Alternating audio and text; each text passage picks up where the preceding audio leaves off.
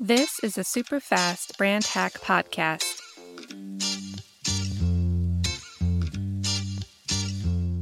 If you think you don't have time for YouTube Shorts, this episode's for you. In the next 10 minutes, I'm going to tell you exactly why YouTube Shorts are worth your time. And I'm going to bring it all together at the end with a micro dissection of a YouTube channel I launched just 13 days ago that has already passed 18 hours of watch time and within less than 20 minutes of effort. So let's get into it. First, why are shorts worth it even if you already have regular videos on your YouTube channel?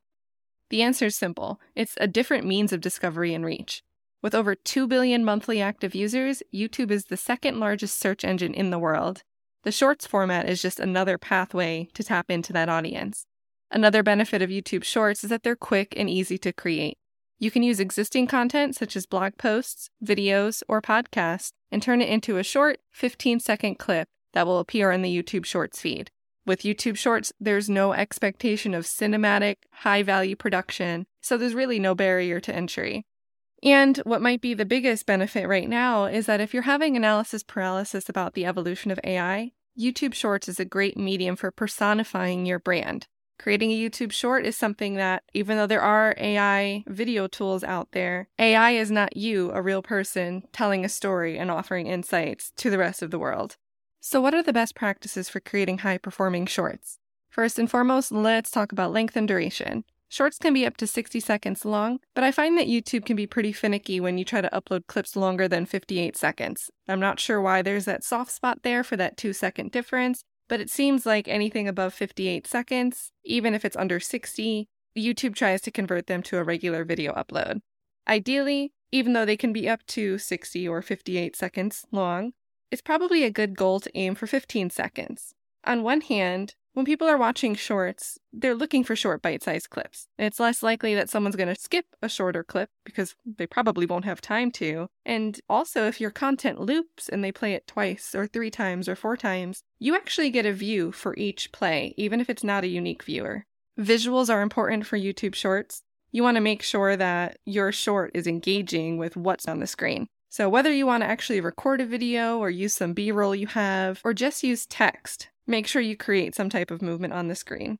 And music and sound are also important. You want to make sure that if you're not speaking in your YouTube short, you want to have some type of backing soundtrack.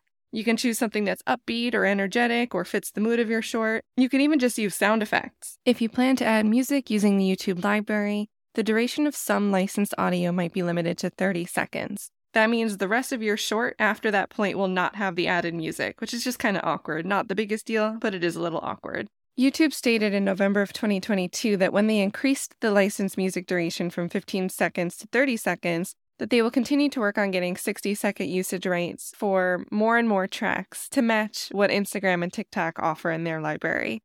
Another thing worth noting is that if you're making these 9 to 16 ratio videos to use on multiple mobile platforms and you want to put songs in the background, it's a best practice to export your video without the backing track from either whatever video editor you're using or if you prefer to use one of the three platforms to create your video, I'd recommend using Instagram's first. It will have the Instagram watermark with your username on it when you export the video, but Instagram will let you export the video without the audio backing track. It will keep any original sound you include in your video, such as your own voice overlays or any sound effects included in your video footage, but it won't add the licensed music that you've added through the Instagram library. This makes it really easy to pull out and re upload to TikTok and YouTube without any license or issues with content restrictions. Whichever way you think is easier, Instagram, TikTok, and YouTube Shorts all have certain visibility boosts associated with the use of trending audios, so there's no reason not to add the songs directly from their music libraries when possible.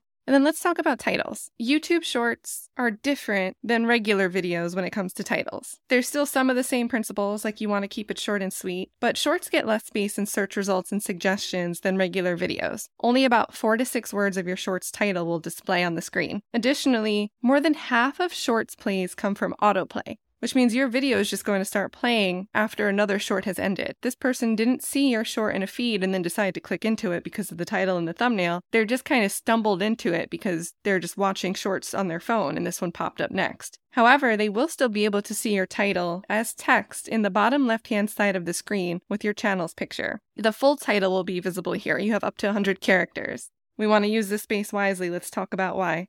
If your short pops up after someone got done watching a different short, your title can help them decide to either watch your short or decide to swipe past it before finishing it. Since click through rates aren't as important for shorts as they are with regular video titles because of the way people come across them differently, it's more important than ever to use your title as a way to create curiosity and make people want to see what your short's going to be about. You can use humor, questions, and punchlines to entice a viewer to keep watching before they just swipe away. Another thing that you can do with titles and should do is make them actionable. You can use your title as a call to action to win engagement when someone has stumbled upon your short. For example, you could say, double tap your favorite choice, or tag a friend who needs this in their life. And that sounds kind of weird for a title, but remember, most people are going to be seeing this as text on the screen while they're already watching your short. Let's talk about descriptions and tags for YouTube Shorts. Descriptions and tags play an important role in helping your shorts reach the right audience. However, they can only be added through the YouTube Studio app or on the desktop version of YouTube after you've uploaded your short on mobile. So you'll want to keep that in mind. Descriptions give you the opportunity not just to provide additional context on what your short is about, but it's also a great place to include any links or calls to action. With tags, you can use up to 500 characters to create tags for your video. That's the same as the regular limit for YouTube videos. And this is a really important place to give clues to YouTube about what your video is about. That way you can put it in front of the right people. Instagram and TikTok are not quite as generous with what they'll allow you to add to your descriptions. Their character limit is much shorter, and you can't add hyperlinks to your Instagram Reels or your TikTok video descriptions. If you take the time to add these extra details, you can increase the chances of your shorts reaching more people. And most importantly, if you want your short to promote a longer form piece of content you have, you should always take the time to pull up your your YouTube Studio or your desktop app after uploading your short and add the link that people will be looking for to the description. So we know YouTube Shorts is worth it, but how do you repurpose content and make it an effortless thing to start using YouTube Shorts? You know, creating new content can be really time consuming, and you really don't have to create new content at all. If you just utilize tools like Canva and InShot, which is a mobile app, one of my favorites, you can quickly convert existing content into 9 by 16 dimension videos. If you want a shortcut, you can use TikTok or Instagram's in app editor to create videos and then download those to upload them to YouTube. Keep in mind that your video may have the watermark from either of those platforms and the quality may be reduced slightly with the export. And again, you want to try to avoid using any licensed music in your export as it can result in copyright issues when you re upload to YouTube. Note that while Instagram does allow you to download a version of your reel without the added music, TikTok doesn't have this feature. If you're not sure how to cut a very short tip from a long form piece of content, you can use shorts as a teaser. Just pull a clip that teases a question and direct viewers to check the description to watch the full video on your channel. Using shorts in this way is a great way to promote podcasts, deep dives, and longer interviews, and all it takes is clipping a snippet from the content you've already produced in full. So, what's the best way to maximize reach on YouTube Shorts?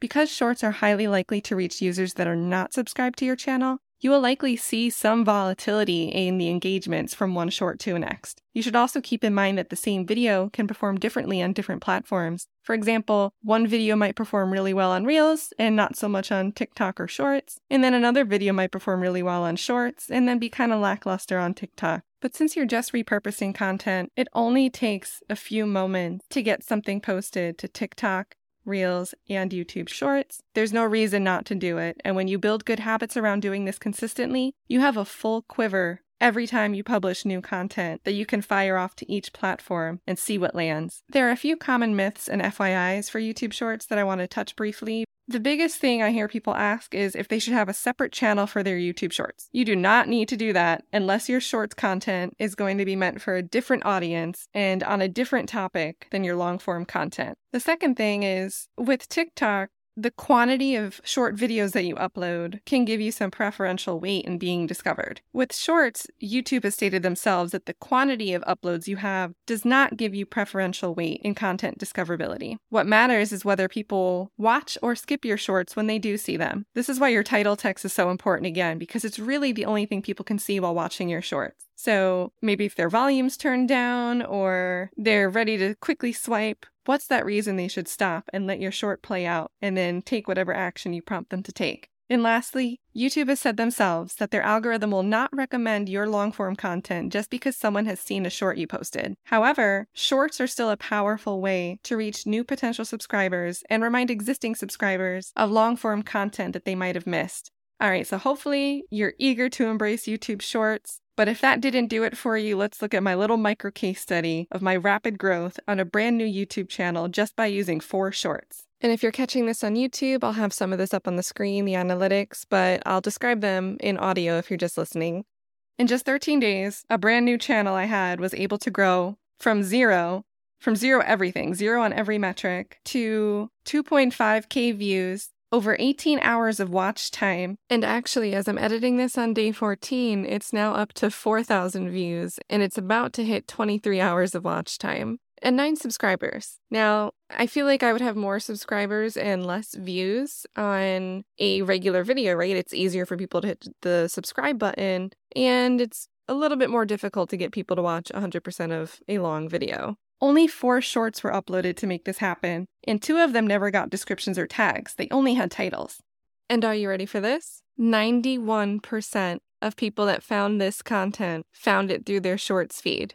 91%.